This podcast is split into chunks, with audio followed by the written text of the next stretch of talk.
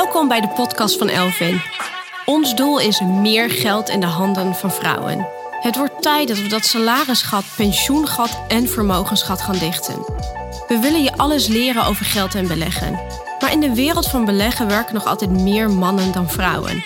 Dat geeft niet, laten we er gewoon voor zorgen dat we leren van de doorgewinterde beursgoeroes. Ik ben Puk en welkom bij Learn from the Boys.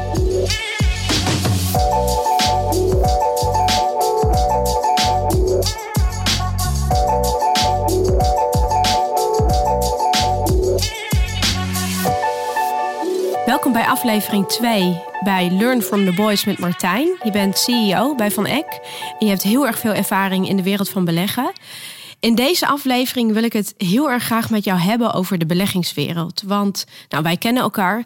En elke keer als ik jou zie, uh, vaak kom je op de fiets, uh, op je sneakers, in spijkerbroek. Voordat ik begon met beleggen had ik echt een idee, oh die wereld van beleggen, dat zijn allemaal types à la Gekko uit de film Wall Street. Een beetje loesje, een beetje glad, een beetje onbetrouwbare types. Dat was mijn idee uh, een aantal jaar geleden.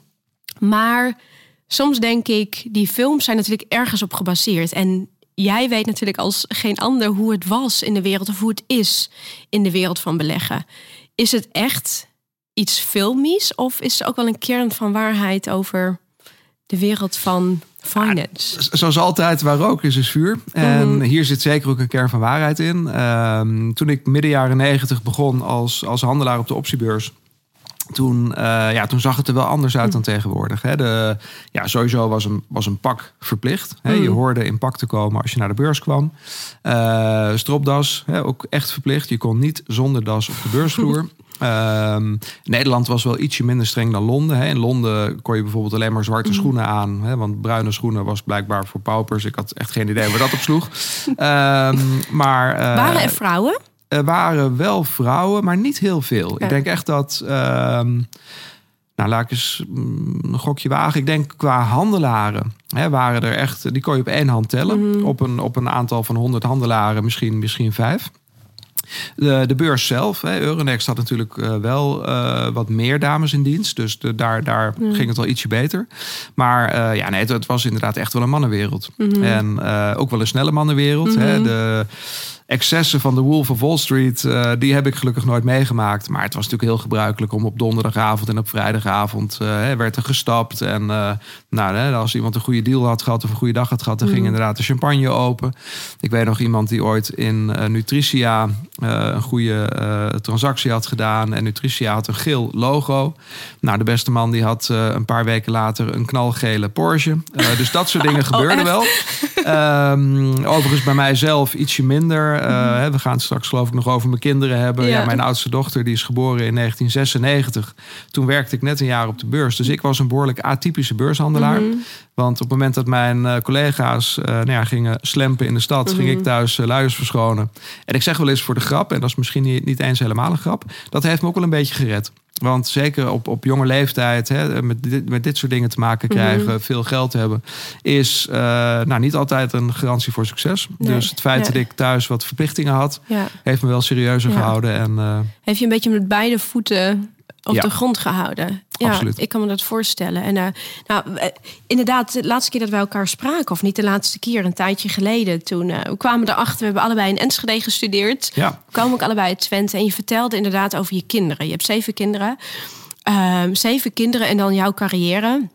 Ehm, nou, dat lijkt me een hele drukke tijd voor jou en jouw vrouw te zijn geweest. Maar ik ben ook heel erg benieuwd, want je zit natuurlijk helemaal vol in beleggen. Je hebt zeven kinderen.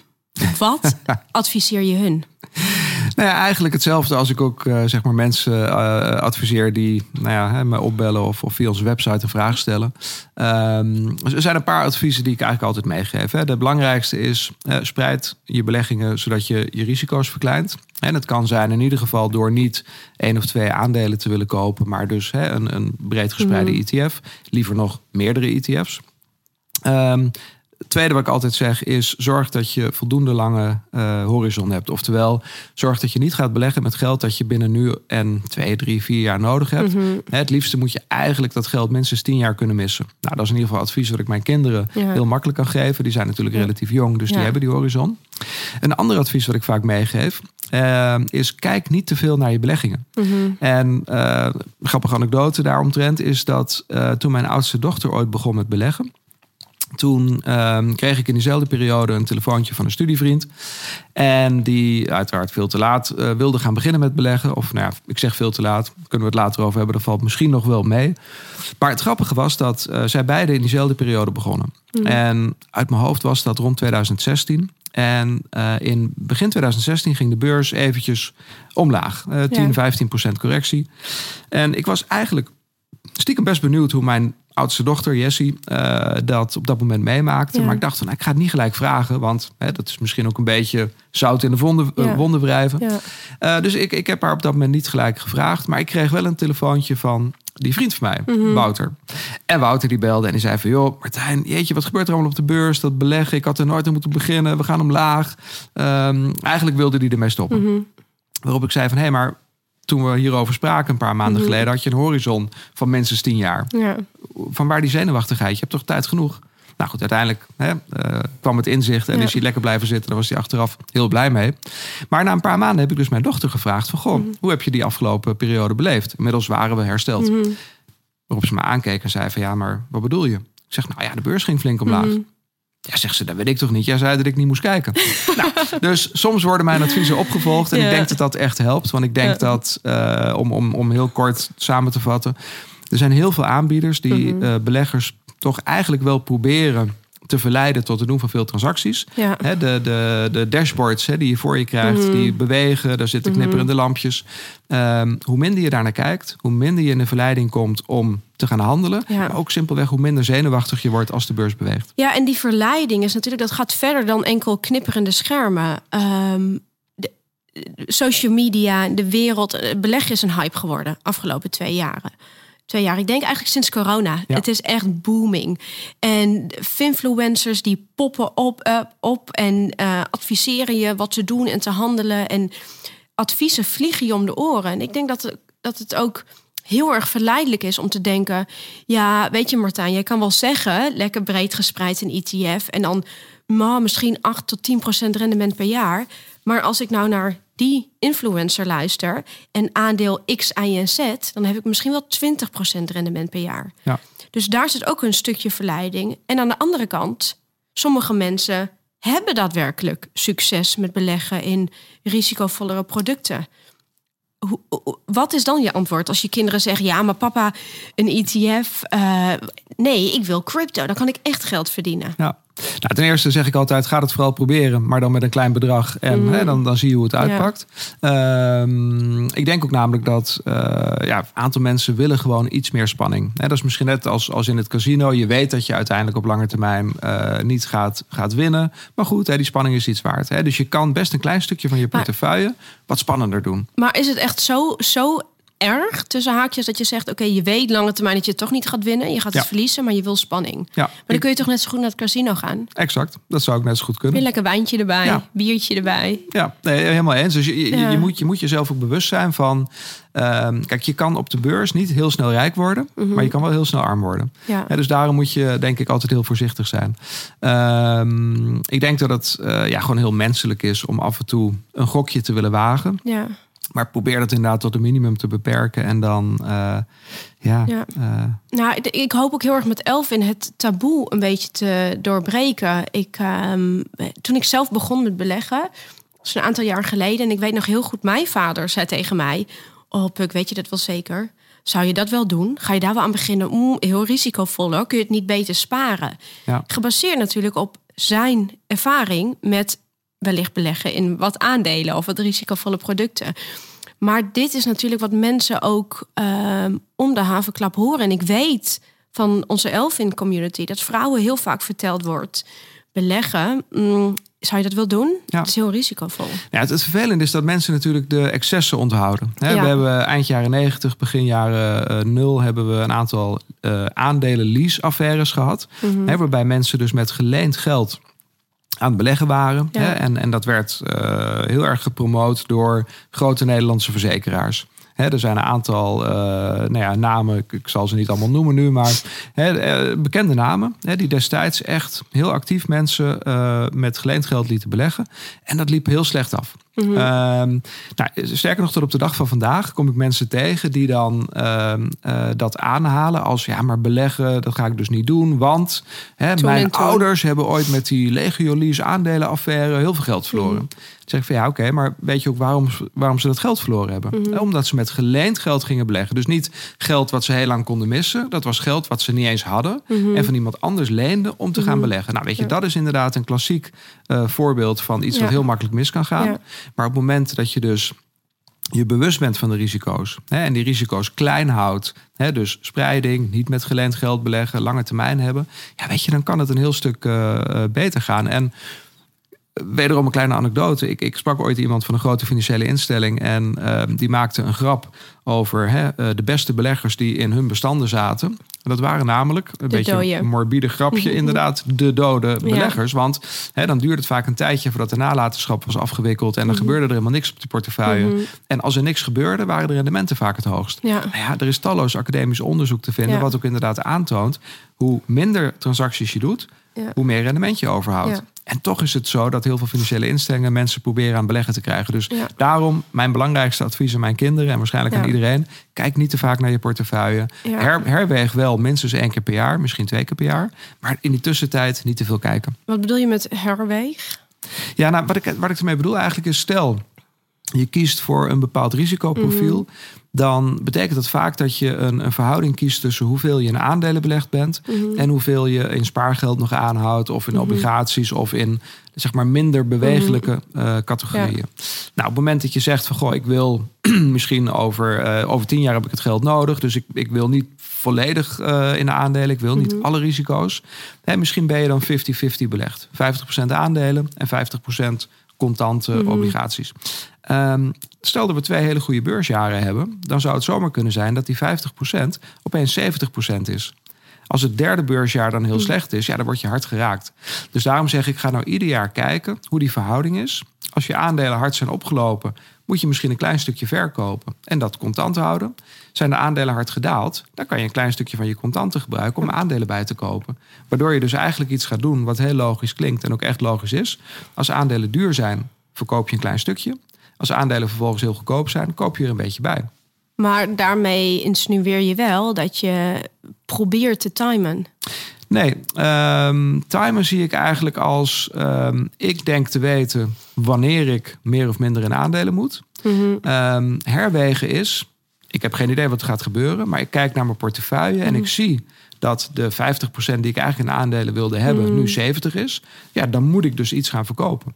En daarmee time je dus niet, want je probeert niet te voorspellen wat de markt gaat doen, maar je reageert op wat de markt al gedaan heeft. gedaan heeft. En je hebt het dus over een balans in je portfolio. Wat is nou een goede balans? Dat is eigenlijk de moeilijkste vraag die je kan stellen, omdat die heel Ja. persoonlijk is. Ehm, en heel persoonlijk in de zin.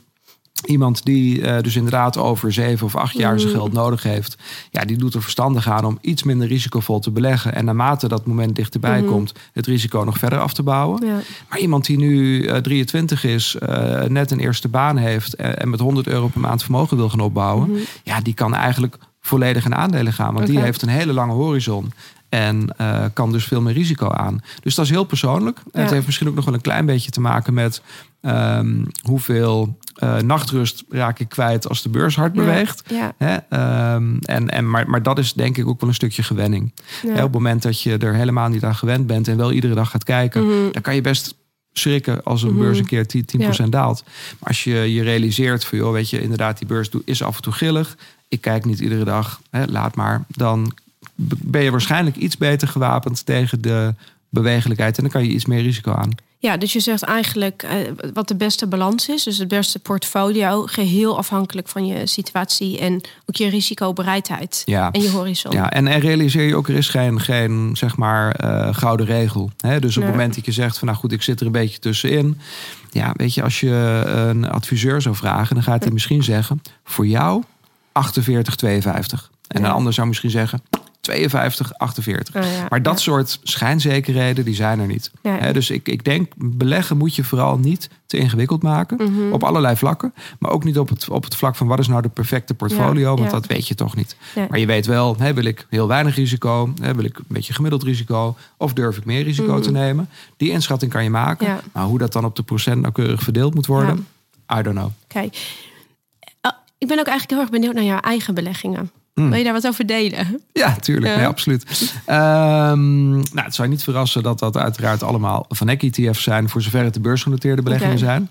Ehm, ik, ik ben altijd iemand die probeert ehm, zeg maar het hele plaatje te zien. Dus ik adviseer mensen ook vaak, als ze gaan beleggen, om voor zichzelf een, een overzichtje te maken waar dan niet alleen die beleggersrekening staat, maar bijvoorbeeld ook hoeveel van mijn huis heb ik al afgelost, hè, of heb ik nog ergens een lijfrentepolis of een pensioen of eh, misschien iets in vastgoed, hè, zodat je een goed beeld hebt van je hele vermogenspositie. En vaak is dat echt meer dan alleen maar je beleggingsportefeuille. Ja. Hè, dus bijvoorbeeld heb je eh, wat in echt vastgoed, dan kan je misschien wat minder in beursgenoteerd vastgoed doen. Ehm, nou, mijn, mijn zeg maar hele overzicht bestaat natuurlijk uit. Nou, ik ben nog steeds een stukje ondernemer. Hè, dus ik heb, ik heb een stukje eh, in, in, in mijn bedrijf. Ehm, nou, ik heb dus inderdaad een flink aantal ehm, ETF's. Ehm, ik heb nog steeds een stukje in eh Optiver, waar ik vroeger werkte. Eh, ik heb inderdaad een klein beetje vastgoed. Dus het, is, het is een heel bond gezelschap. Maar als we alleen kijken naar het, het beursgenoteerde stukje, dan ja, is dat eigenlijk best wel heel saai. Als in. Ongeveer 80% daarvan is een combinatie van onze high dividend ETF en onze eh, Sustainable World ETF. Gewoon brede aandelen exposure. En eh, nou, daarbij probeer ik een beetje inderdaad de, eh, die herweging in de gaten te houden. Maar nou, ik hoop hè, dat ik minstens nog 15 à 20 jaar heb. Dus ik, ik ben best nog wel heel erg in aandelen belegd. Ehm, en ik probeer inderdaad ook een aantal thema's toe te voegen. Omdat ik eh, zie dat die thema's die we dan hebben, die zitten niet in die brede ETF's. Ehm, dus ik, ik voeg een thema toe, niet, niet, niet eens alleen omdat ik denk van hé, dit thema gaat het helemaal worden.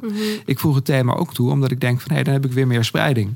Hè, dan zit ik in bedrijven waar ik anders niet in gezeten had. En ja, dat vind ik dan stiekem wel leuk. Ja. En het laatste daaraan is, met name de afgelopen weken, is er veel in de media gezegd over het verschil tussen waardeaandelen en groeiaandelen. Ja, interessant. Heel interessant. Ja. En ik ga het heel kort houden. Maar Ja. in theorie een waardeaandeel is een bedrijf wat al best wel volwassen is. Mhm. Hè, wat stabiel is. En wat vaak wat meer dividend uitkeert. Een groeiaandeel is een bedrijf wat nog relatief jong is. Mhm. Waar nog groei in zit. En waar je dus niet veel dividend krijgt of geen dividend. Maar waar je het van de groei moet hebben. Mhm. Nou, sommige beleggers vragen zich iedere keer weer af. Moet ik nou daarin? Moet ik nou daarin? Mhm. Mijn antwoord is altijd. Als je ze nou allebei hebt. Dan Ja. zit je in ieder geval nooit verkeerd. En dan kan je ook tussen waarde en groei kan je herwegen. Dus als waarde het heel goed doet, verkoop een klein stukje waarde, stop het in groei. Ja. Als groei het dan beter doet, doe je weer het omgekeerde. Ja, exact. Maar waar ik ook benieuwd naar ben... Kijk, je hebt er heel erg veel kennis over beleggen. En met name ook over beleggen op de beurs. En je zegt, oké, je moet gewoon steady beleggen... niet laten leiden door emotie... niet proberen de markt te timen. Maar met de kennis die jij hebt... ben je dan toch niet stiekem op een moment... dat er bijvoorbeeld een dip is in de beurs... dat je denkt, bijkopen... Ja, nou ja, tot op zekere hoogte wel. Eh, alhoewel ik moet toegeven dat ook ik in nou ja, april, mei 2020 best nog wel eventjes eh, moest slikken, Slikken. toen ik dacht, Ja. eigenlijk moet ik nu inderdaad een stukje bijkopen door als het ware hè, mijn cash Mm. eh, te gebruiken om hè, dat stuk aandelen wat opeens minder is geworden dan Mm. ik eigenlijk wilde uit te breiden. Hè, dat, dat blijft altijd, die emotie Tegen blijft je dwars zitten. Ja, En ehm, dat is ook helemaal niet erg. Hè. Eigenlijk is, eh, ik geloof dat Warren Buffett ooit zei... als je buikpijn hebt, dan is dat het beste koopsignaal. Ehm, eh, dus ja, ik probeer me daar inderdaad wel echt... koopsignaal. een Geen koopsignaal. verkoopsignaal dus. Nee, exact. En dat is wel wat de meeste retailbeleggers doen. Ja, die, die zijn toch geneigd om ehm, op momenten dat het heel slecht ging... zoals die vriend van mij, Mhm. te denken van... ja, weet je, dit is dus niks voor mij, ik moet er misschien mee stoppen. Maar dan moet je realiseren dat je A, als het goed is... een langetermijnplan had. Mhm. Dus je hebt nog meer dan genoeg tijd om te wachten op herstel. ja. B, op het moment dat je dus inderdaad besluit te stoppen en te verkopen, ja, dan pas is het verlies Verzilverd. echt geworden. Ja. En dan heb je dus ook geen kans meer om te profiteren van het herstel. wat, ja. nou ja, in ieder geval over de afgelopen 50 jaar iedere keer toch weer optrad. Exact. Ehm, nog een laatste vraag voor jou. Want eh, nou ja, het advies aan je kinderen: begin breed gespreid, niet laten leiden door emoties, lange horizon. Stel je voor, je bent 50, ik noem maar een leeftijd, en je wil nu nog beginnen met beleggen. Heeft het nog zin? Ik denk ja, dat is een suggestieve vraag. Maar en dan hoe? Ja. hoe? Hoe ga je beginnen met beleggen als je al wat ouder bent? Heb je daar nog een visie op? Nou, eh, zeker. Ik ben toevallig zelf 50. En ehm, dus ja, als ik me, als ik me in mezelf verplaats en, Mhm. en nu zou afvragen van goh, hè, stel ik was nooit eerder begonnen en, en zou dat nu moeten doen. Ehm, ja, ik denk zeker dat het zin heeft. Ja. Hè, ik, ik zei net al, geloof ik, ik hoop dat ik nog minstens 15 of 20 jaar heb. En eh, hè, dus dat is minimaal mijn horizon. Mhm. Hè, dus, en met zo'n horizon kan je zeker gaan beleggen. Ja. Ik denk dat eh, nou, de pensioenleeftijd is op dit moment denk rond de 68. Hè, dus iemand die nu 50 is en voor zijn pensioen hè, wil gaan bijbeleggen, heeft 18 jaar. Nou, Ja, is dat is lang zat. Ja, ja. Hè, dus eh, er is hoop voor, voor iedere vijftiger, net als ik. Eh, je kan gewoon beginnen. Ehm, ik zou wel dan eh, nou, twee dingen doen. Ik zou in ieder geval voorzichtig beginnen. Ik zou dus Mhm. inderdaad niet, maar dat raad ik overigens geen enkele belegger aan, hè, eh, zeg maar heel spannende of eh, heel eh, geconcentreerde beleggingen kiezen. Ik zou echt inderdaad dan bijvoorbeeld zo'n asset allocatie ETF pakken. Iets wat breed gespreid is, Mhm. een beetje foolproof. Hè. En ik zou het in een aantal stappen doen. Hè, dus stel je bent 50, je hebt wel al 20 jaar lang gespaard. Heb je misschien wel een ton of twee ton aan Mhm. spaargeld staan. Nou, ik denk dat het voor iedereen eh, die daar dan mee zou moeten gaan beleggen... heel spannend voelt om dat gelijk in één keer te doen. Ja. En dat hoeft ook helemaal niet. Je kan ook zeggen, ik ga dat in, weet ik veel, één of twee jaar. Hè, ieder kwartaal een stuk. Eh, Ja. ik, ik begin daar langzaam Ja, mee. ja. Laat je vooral ook niet iets aanpraten door, eh, ook niet door mij hoor, maar eh, zeker niet door, ehm, eh, nou ja, zeg maar, we hebben het al kort over influencers gehad. Mhm. Weet je, natuurlijk iedereen die jou prachtige verhalen belooft, moet je met een extra korreltje zout nemen. Ja. Hè, verdiep je er zelf in. Begin bijvoorbeeld eens op onze website hebben we een ETF Academy noemen we dat. Mhm. Nou, weet je, die, daar gaan we je echt niet allerlei ETF's aansmeren gelijk. Dan gaan we gewoon uitleggen. Eh, wat is beleggen eigenlijk? En Mhm. hoe kan je eh, zorgen dat je een portefeuille bouwt die aan jouw risicoprofiel eh, die, die erbij past. Ja, ja.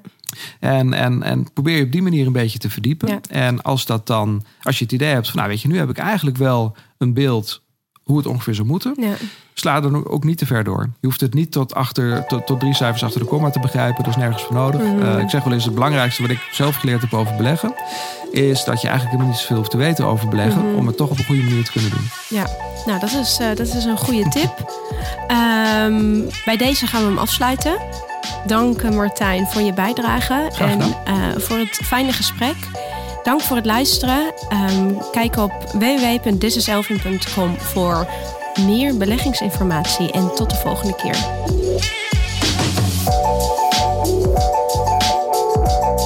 Ga jij ook voor meer geld op jouw bankrekening? Sluit je dan aan bij Elvin. Al duizenden vrouwen gingen jou voor. Kijk op www.thisiselfin.com voor meer informatie.